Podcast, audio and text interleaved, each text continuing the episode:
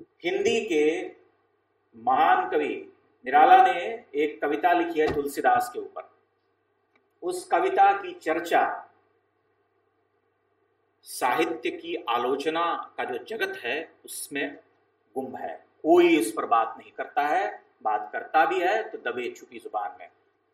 जबकि अज्ञे ने 1940 के उत्तरार्ध में कहा था कि जब मैंने निराला की बड़ी और लंबी कविताएँ पढ़ी, राम की शक्ति पूजा, सरोज स्मृति, तब उतना उद्वेलित नहीं हुआ जितना कि तुलसीदास कविता पढ़ने के बाद हुआ। और तो ऐसी रचनाएँ विरली होती हैं जिसमें पूरी संस्कृति चलचित्र की तरह आपके सामने चलती है। भावुक रचनाएँ तो बहुत सारी होती हैं। तुलसीदास कविता में उन्होंने उस युग का वर्णन किया है और लिखा है उन्होंने, चूँकि कवि निराला के प्रिय कवि तुलसी थे, रविंद्रनाथ उनके प्रिय कवि थे, तुलसी उनके प्रिय कवि थे, गालिब भी प्रिय कवि थे, लेकिन आराध्य कवि उनके तुलसी ही थे, क्योंकि वही एक ही प्रांत बैसवाड़े के हैं और उत्तर प्रदेश अवधि जो भाषा है।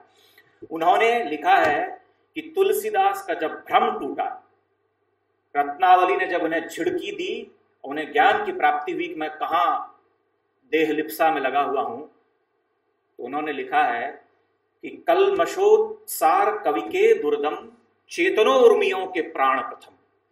कलमस का उत्सारण करने वाला जो भयंकर कलमश था, उसका उत्सारण करने वाले कविवर तुलसीदास हैं। चेतना की जो लहरें हैं, उसके पहले प्राण तुलसीदास हैं। वह रुद्ध द्वार का छाया तम तरने को जो रोका गया दरवाज़ा है, और उस पर जो छाया जो फैली हुई है, उसे तारने के लिए तुलसीदास उभरे।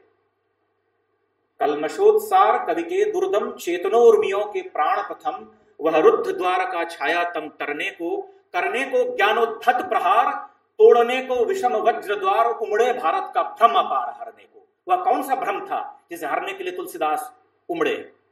वह भ्रम इस्लाम जन्य था, जिसके बारे में कि कहा गया, लिखा गया कि मुगल दलबल के जलदयान दर्पित पद उन्मद नद पठान है, बहार है दिग्देश ज्ञान शर खरतर छाया घन ऊपर अंधकार, नीचे प्लावन की प्रलयधार ध्वनि हर हर। यह निराला ने लिखा है। इस कविता पर किसी को चर्चा करने की हिम्मत नहीं होती, उसको कोने में डाल दिया है।